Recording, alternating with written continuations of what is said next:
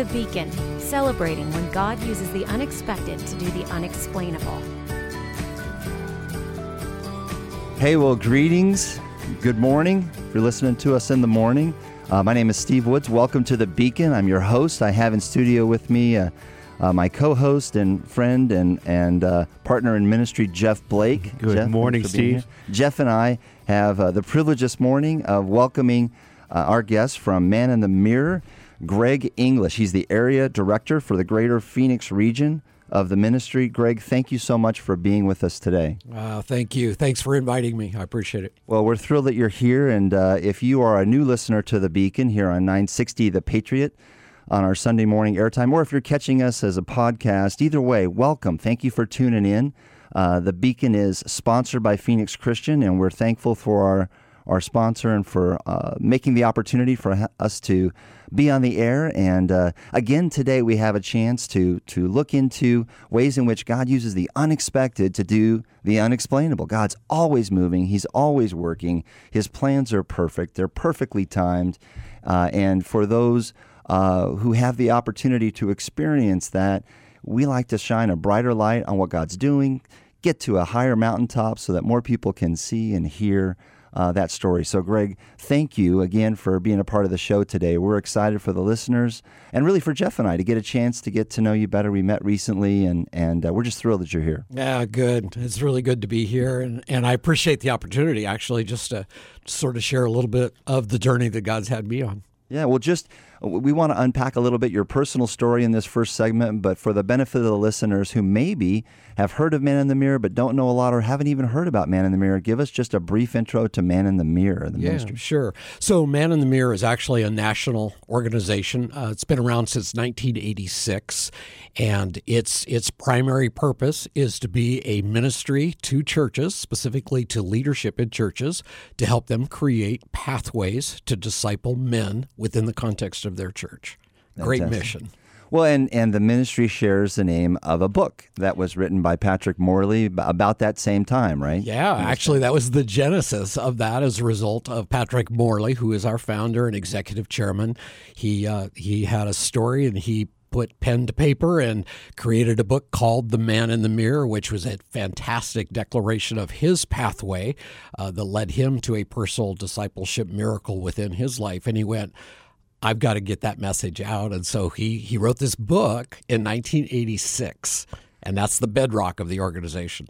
Well, and, and even the writing of the book is in keeping with the theme of our show. This is not a guy who was an author. This is not a guy who set out to be a well known author. He was a real estate uh, professional, successful in that field, but also, you know, like I think most of us will describe ourselves who understand that in Christ we're all in full time ministry. I think he would have probably said at that time, Hey, I'm a full time minister of the gospel of Jesus Christ, cleverly disguised as a real estate guy, right? That is exactly, if Patrick were sitting in this studio this morning, that is precisely what he would say to you yeah. out of a heart of humility, just to be able to say, This, what has happened to me, needs to be available to every man in America. Oh, that's fantastic. Well, and I, I am one of those men in America who, in the early '90s, as a as a gift, a distribution, uh, received a copy of the book, which I hold in my hand. I pulled it off the shelf again this morning. It's the spine is broken. There's lots of highlighting and lines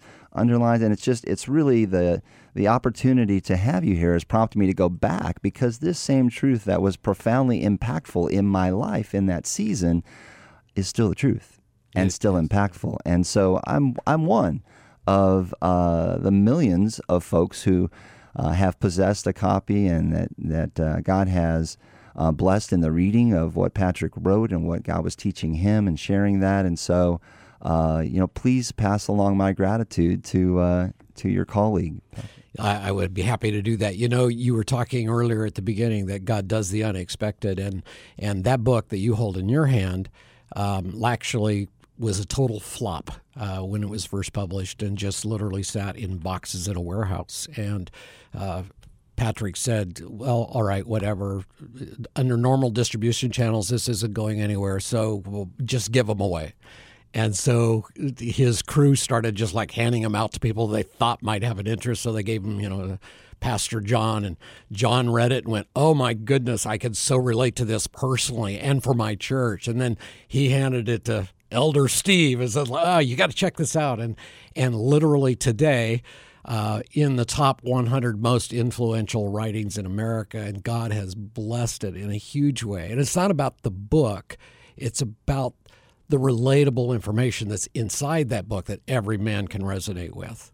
Well, that's right. And I would say it was Knucklehead Steve who got it probably at just the right, Right. time at a season of my, you know, uh, life and professional life Right. and marriage that, you know, was really, really beneficial. So, uh, you know, thank goodness it was a, a flop because had it been successful, it would have been mildly successful. But fortunately, uh, he said, "Hey, these aren't doing anybody any good in the warehouse." Mm. Uh, you know, got them into circulation, and, and now there's how many millions of copies? Oh, I, th- I don't fact check me on this, but I think it's like 16 million copies. I mean, it's ridiculous. we were talking on, um, off air, and it's in what was that statistic? It's in the top 100.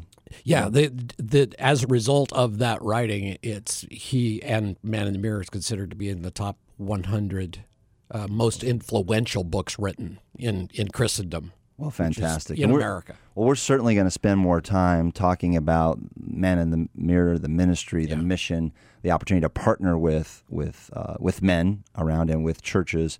Uh, and the men that attend them, and and uh, the impact that that has not only on the men but on uh, their families, their household, their workplace, their lives, and the influences is uh, is significant, and we're going to talk more about that for sure in the show. But for the benefit of the listeners, let's talk about Greg for a minute. Uh, tell me about uh, your your life, your family, where you're originally from.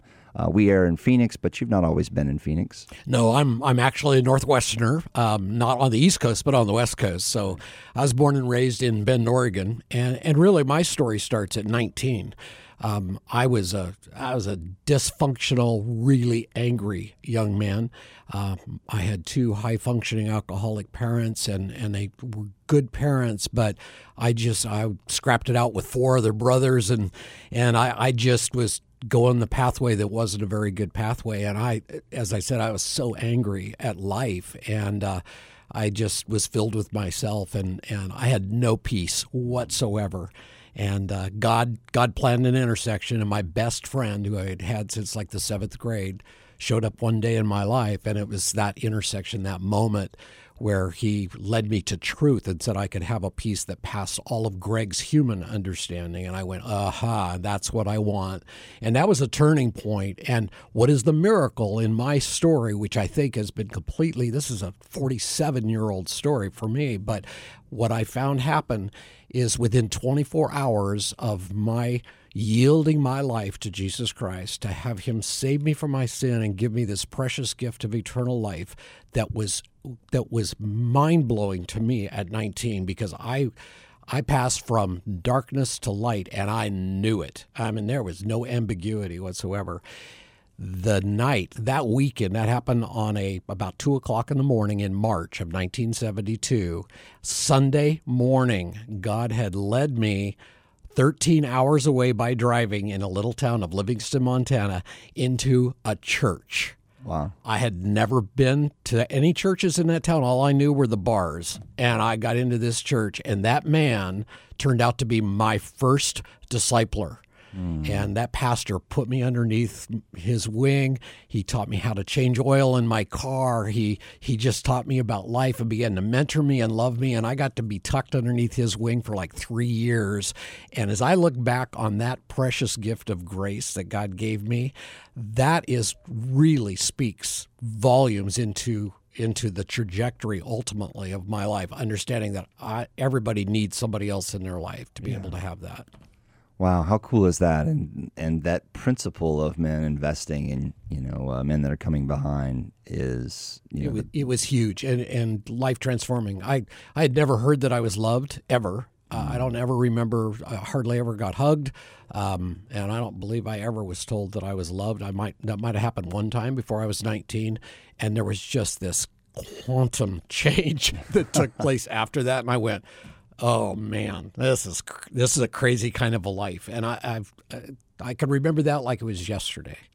Well, and, and that's the sad but true reality is that your experience is more normal than any of us would like it to be.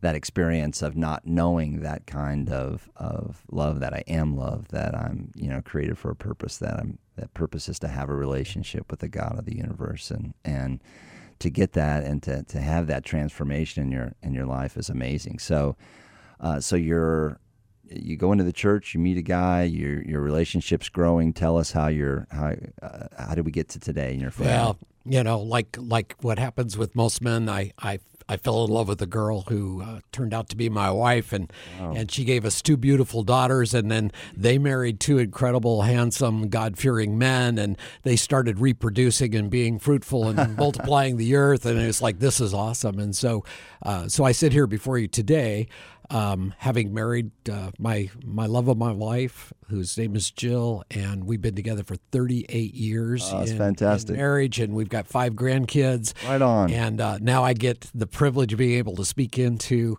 another generation, and uh, and when that's your own family, that's pretty cool. Oh, it's super cool. How did you meet Jill? Uh, believe it or not, um, she was a church secretary. Okay. And as a result of my conversion, I, I went back to my hometown where my parents were with the with a clear burden that they needed to have the hope of Jesus Christ. And I felt like I was the one to bring the message of salvation to my family, to my four brothers, and to my mom and dad. And so I moved back to this hometown. I didn't have a place to live and I went to the church because I thought, well, surely they'll know somebody that's got an apartment or whatever.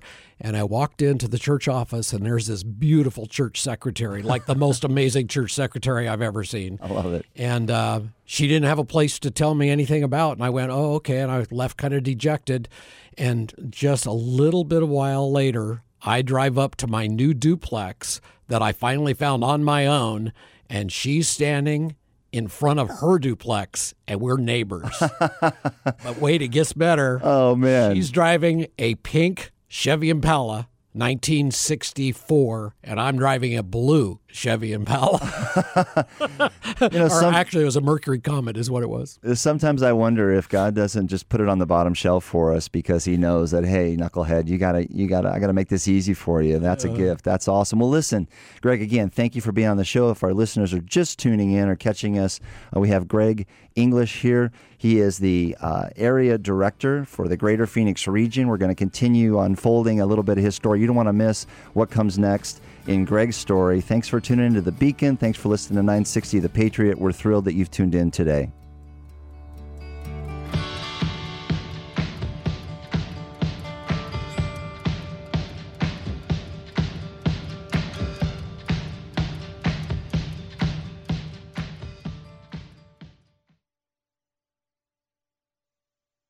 The Beacon is presented by Phoenix Christian, a school celebrating excellence in education since 1949. Learn more at phoenixchristian.org. Hey, well, welcome back to the Beacon. My name is Steve Woods. I serve as your host in studio today with me, Jeff Blake, Greg English. Uh, really enjoying getting to know Greg a little bit in this conversation. And uh, Greg, we were we were talking off air, and I said, you know, man, you sound great in that first segment. Tell me a little bit more about your uh, broadcast background, and, and now I'm gonna I'm gonna ask you to give the listeners the same uh, explanation as to why you sound so comfortable and and great on the air. Go ahead. So what I sound like and what I'm feeling like are probably two different things. But yeah, that's not really fair. Um, so when I was um, when I was 13, um, I wanted to do something. I, I think I just sort of was born with an entrepreneurial spirit. And uh, so I started publishing my own newspaper. At age 13, it was a little neighborhood gossip rag. And I called the it was called are you ready for this? Ready. Plain english. Perfect. So and we published that for about two years and that led to an introduction to the publisher of the actual real newspaper in the community uh, called the Bend Bulletin. And uh, he he trained me how to take pictures and write sports and so i became a stringer for that. And then i ended up in high school and in high school we were cutting psas public service announcements for high school events and that led to a disc jockey position and uh, so I got to do the, the I, I, got to be on air, and then that led. To, there was no money in being on air, so I went to sales, and then uh, I did that for a while, and then I ended up in a sales manager position at a television station some years later. So yeah, So I, I got to do quite a bit of the media gig. Oh, that's, that's that's awesome. Yeah, and it was a lot of fun. And then somehow along the way, uh, your professional life transitioned from being in those roles again as a full time minister of the gospel, cleverly disguised in all those capacities, Right, exactly. to not so cleverly disguised. Right? You had an opportunity to do ministry as a vocation. I did. There was it was actually I, I ended up in a business pathway.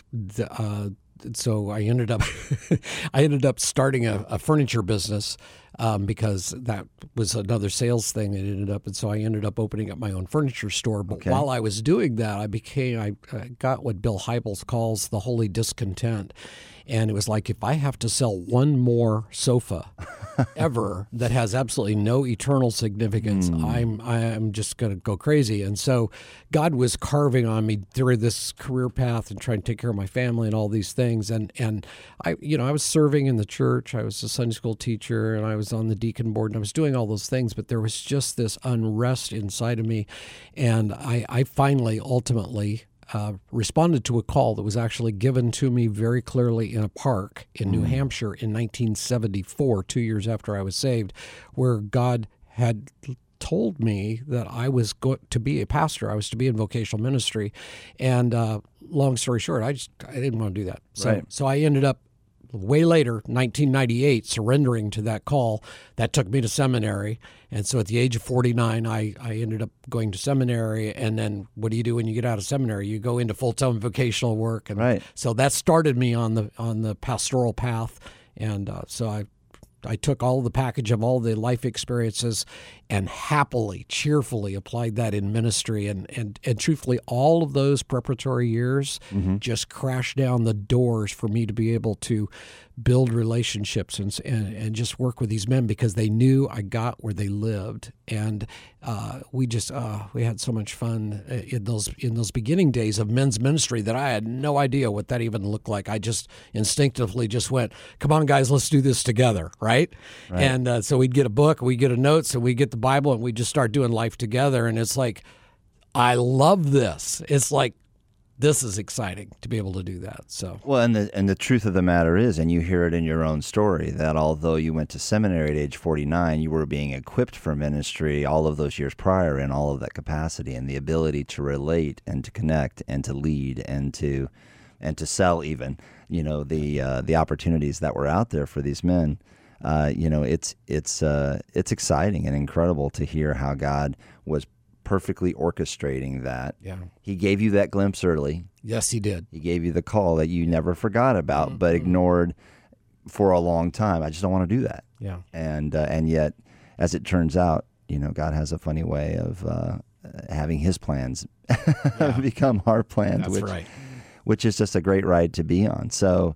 Uh, talk a little bit about your your today involvement with Man in the Mirror. Um, after having been, you know, vocational ministry, a, a pastor leading men's things in a church, now to to transition to, in essence, a, a support role for churches, the church in a larger sense, uh, in you know a, um, a ministry that is you know isn't brick and mortar, but is really relational and and instructional and and useful uh, and equipping. Talk about that transition for you. It's uh, you're relatively new with the organization, right? Yeah, I am. I actually just began officially in uh, August of Okay. this of this year. But you know, speaking to God's preparation, I always kind of joke that God is the ultimate green God. He doesn't waste anything. He recycles everything in our life. Boy, that's a great way to put it. Um, but in in the sense of pastoral ministry, I, I have had such a good ride in pastoral ministry for the past 15 years, but I would not be sitting at this microphone today speaking with you men in this room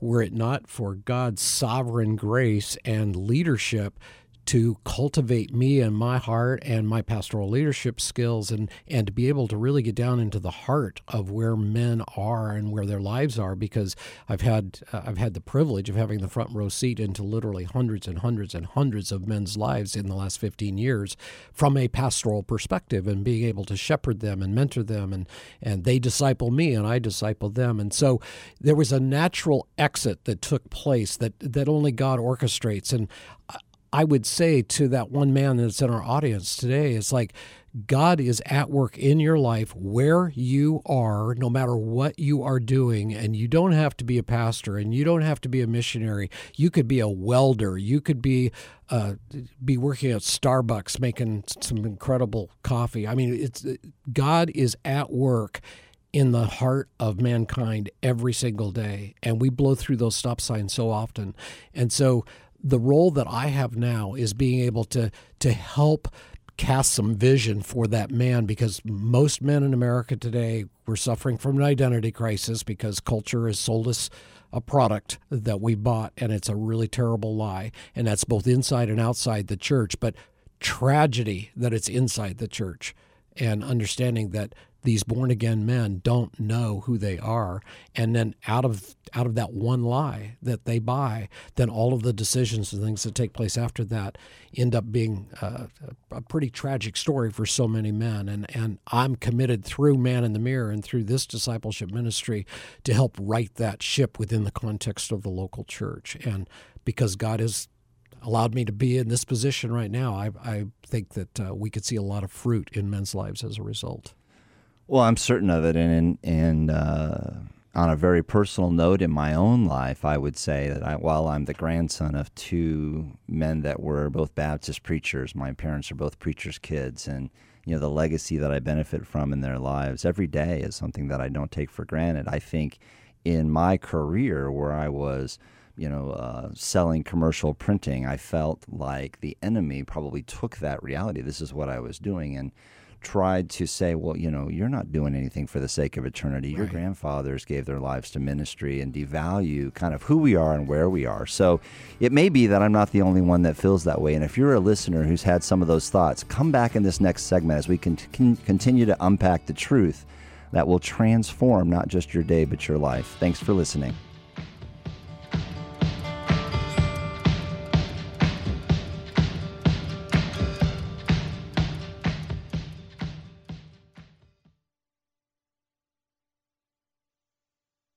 The Beacon is made possible by Phoenix Christian and listeners like you. Hey, thanks again for staying with us on The Beacon. Uh, if you just happen to be joining us, we have in studio Greg English today. Jeff uh, Blake is also here. We'll hear more from Jeff in our final segment as a representative of our sponsor, Phoenix Christian. Uh, again, thanks to 960 The Patriot for having us on the air. And and again, special thanks to you, Greg, for being here. You know, we're talking a little bit about this transformational experience in, in our lives. And, you know, your comments in the last segment really refresh uh, a memory of my own, where uh, having had a, a, a, number of men that before I realized what they were doing were speaking into my life, were modeling. Uh, the the life of Christ for me in a, in a way that was just like your guy when uh, we weren't changing the oil, but we were going fishing on the river or we were spending time together, uh, whatever that was. And uh, I look back on those on those times and I realize it was very impactful in my own life. And then, you know, I'm thinking now about those that might be in the hearing of our show, whether it's uh, your your um, whatever season of life you're at almost is irrelevant, or if you're a man or a woman listening, the truth of the matter is all of us, like you said, are, are at risk to buy a lie from society, really authored by the enemy of truth, uh, who that's what he's all about. And, and for me personally, the lie that rendered me somewhat ineffective was this idea that, hey, you've got a lineage here of uh, households of faith and people that have given their life to vocational ministry. And, you know, you're out hawking the next printing job. What does that have to do with the, with the kingdom? And so that, that thought process rendered me ineffective when in reality, with Christ, any one of us is already in full time ministry. And those times when in my office at that season in my life, my early 30s, uh, I had you know coworkers who would say, "Hey, are you thinking about? I mean, I know you're a church guy, and I know you're you know uh, you have a f- faith in your life, but are you thinking about uh, you know going into ministry?" And I said, "Don't you get it? That's what I just realized. I'm already in full time ministry. I just so happen to be, as we said before, cleverly disguised in right. this role as." You know, as a salesperson, as a professional, as a husband, as a father, as a friend, um, those are things that we have the opportunity to do in light of who we are in Christ. I mean, mm-hmm. what would you say to that, Greg? Well, it, I think the very fact that those people in your life were actually observing that in your life speaks to an indictment upon the body of Christ. Mm-hmm. Because uh, the idea of integration and living an integrated faith, um, you know, men particularly, we're, we're we just put stuff in boxes, right? That's right. I, as a pastor, I've done so many hours of counseling with guys, especially in the context of marriage counseling, where you know we've got our work life and we've got our recreation life and we have our sex life and we have we have all these lives, but those boxes they have doors on them, they're vaults, and and nobody's getting into those, and those don't cross over, right? And and yet that's not how God designed us as men at all. Right. And so you start thinking about this whole integrated man. It's like, no, I this is who I am in Christ, and I get to be in my own personality, my own experiences, my own DNA, I get to live out this abundant life, this John 10 10 life where he says, No, I've, I've wired you for purpose and call. I was just sitting with a man yesterday and and uh, he's he's in his 40s and, and he's kind of struggling with next steps in his life. And and just in those few moments, I was I was talking to him, I said, Let's think wider, let's think deeper, let's think bigger because God has so much more for you than where you are right at this moment and what you're thinking about. And so the idea of compartmentalization as men and then understanding, oh, wait a minute, this faith impacts and affects every area of my life. But then if I'm pouring that out out of my pores into other men's lives or into uh, into my family's life in my marriage context or into my workplace all of a sudden i'm entering into a joy zone that is unspeakable. It is a completely different way of living and every man wants to have that experience. They want it. They just don't know how to get it.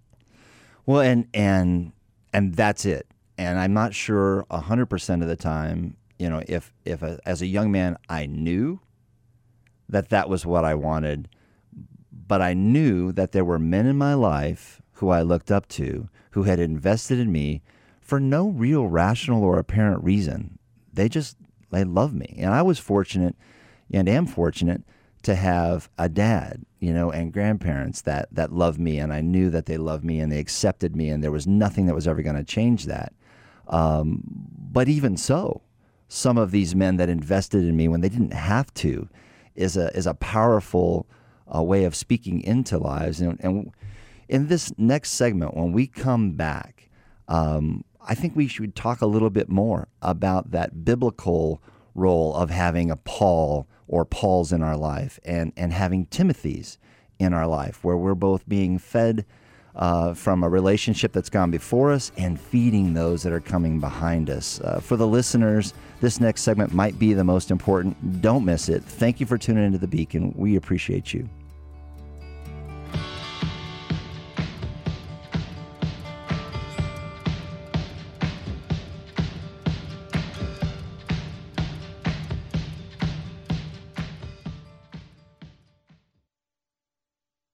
Phoenix Christian believes strongly in its rich history and bright future, now equipping students from pre K through 12th grade. Learn how you can help continue its legacy of Christ centered education at phoenixchristian.org forward slash support. You're listening to The Beacon, presented by Phoenix Christian. Hey, well, welcome back to The Beacon. We are having a good time talking to our guest, Greg English, today. We have Jeff Blake in studio and uh, Greg is working with an organization called Man in the Mirror, and uh, Man in the Mirror is coming alongside churches, Greg, and, and making an opportunity, a vehicle, a, a provision, if you will, to invest uh, in the men of their of their church, um, and not just in the men, but the families that they connect with, the coworkers that they're a part of, the wives who they have the opportunity to to lead and support and serve, and uh, so we, we left off in our last segment talking about um, the idea uh, as modeled in Scripture of having a, a, Paul in our life, somebody who's pouring into us, uh, maybe more than one in different areas, and, and also having Timothy or Timothy's in our life who we get the chance to pour into because the reality is every one of us is on this journey, this life's journey. Uh, that leads to an eternity, which we pray for everyone within the sound of our voice will be an eternity spent with the King of Kings and the Lord of Lords uh, in heaven, and that's Christ alone. Uh, but along the way, if we look forward, there's people in front of us on the path. There's people behind us on the path or similar paths, and and it is a very a very biblical uh, designed model uh, to pour into and be poured into, and and talk a little bit about the significance of that in the lives of the men that you're hoping to continue to reach with this truth. Well, Steve, th- this is this is really is ground zero with men um, coming to the studio this morning um, I passed a sign that said, Nobody is on this earth alone. Mm. And uh, it was kind of outside of a Starbucks, and I passed it fast enough that I didn't know what the back half of that was. But the premise with men is that um, we know intellectually that we're in life with other people. But the idea in Christianity that I think we would all say, yeah, I need a Paul, I need a Barnabas, and I need a Timothy in my life the fact is, one out of two men that you're going to be worshiping with this weekend, if it's statistically true in your congregation, and I would submit that it is, is that they don't even know to ask that question. Right. They're not even thinking about a Paul. They don't. All they're trying to do is they're basically a cultural Christian. They're just they're just trying to to bring God onto their turf and make him the God that they want him to be. It's kind of like a vending machine kind of a God. Sure. And so what you're speaking to, I think the word that I would probably best describe for this in the in the concept of men is living intentionally. Being intentional. And if I'm a Paul, then I'm going to be intentionally looking for a Timothy. Mm-hmm. I the, the, you you shared a personal story about a man uh, mm-hmm. in your life, and I I just loved I loved hearing about that, and I, I, don't know if you're planning on sharing that with the audience, but the idea that that there are men in our midst who are mature believers who have taken the mandate of presenting others mature in Christ mm-hmm. is making a huge difference in in men's lives where it's a one on one or a one on two because they're being intentional about that? Or what about the man who is the Timothy who recognizes he has enough maturity to recognize I need I need a mentor. Mm-hmm. I, I need somebody to speak into my life. Not very long ago, I had an opportunity to speak to a group of men, and there were about 60 of us, and I had an opportunity to do one of the breakout sessions, and I was speaking to them about just kind of the crying heart of the man and, and needing to needing to live for a cause bigger than themselves. And and just moments after that, an individual came up to me, 35 years old, and he said, um, "I've been listening to you and I've observed you, and I want to ask you a question." And I said, "What's that?" And he goes, "Would you mentor me?" Now you need to understand the impact of that of the context. I had never met this man. Mm-hmm. He didn't know me. I didn't know him. I had observed that I felt like he was really, really sharp and and he seemed to have some strong leadership skills amongst the men but i didn't know anything and my first response was, well, let, let's talk about this. Well, as I sit before this microphone this morning, we have now met multiple times and been in his home for dinner, and we're, we're doing life together, life on life, because there was an intentionality on his part to be I, I need somebody older to speak into my life. And I'm thinking, that's fantastic. And there's an intentionality I'd like to think on my part is like, I, I'll speak into a Timothy whenever, however, wherever, mm-hmm. for the purpose of being able to present them mature in Christ because Matthew 28 makes it pretty clear that's our mandate. Right. And so, um, so there, there are Pauls and Timothys in our stride every day. And let's not leave out the Barnabas because yeah. men fundamentally are alone and lonely creatures. And that's men of the church, alone and lonely creatures. And so we can have coffee and we could talk about news, weather, and sports. But if we're going to get it broken down much below that, it's going to require a true Barnabas like relationship where there's safety and there's trust. And that happens with time, but that can't happen without intentionality. That has to be a part of the ingredient. Well, and I, I and you're right. I, I think uh, the intentionality is is the thing. I mean, we, we make goals.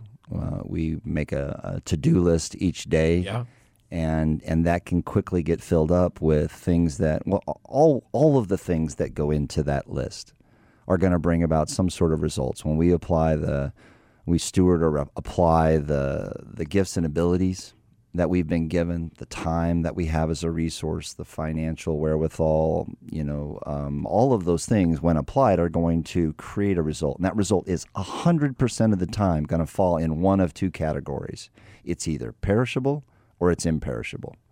And the reality of it is that that intentionality that gives us the opportunity to, to see the Lord really bring about through us and our availability those imperishable results, as you as you mentioned, uh, uh, preparing men to to be presented in Christ, you know, there and and and fully equipped. And and, and you're right. I mean, in my life, um, the name wasn't Paul; it was Larry. It was it was Denny. It was you know, and, and it wasn't Barnabas.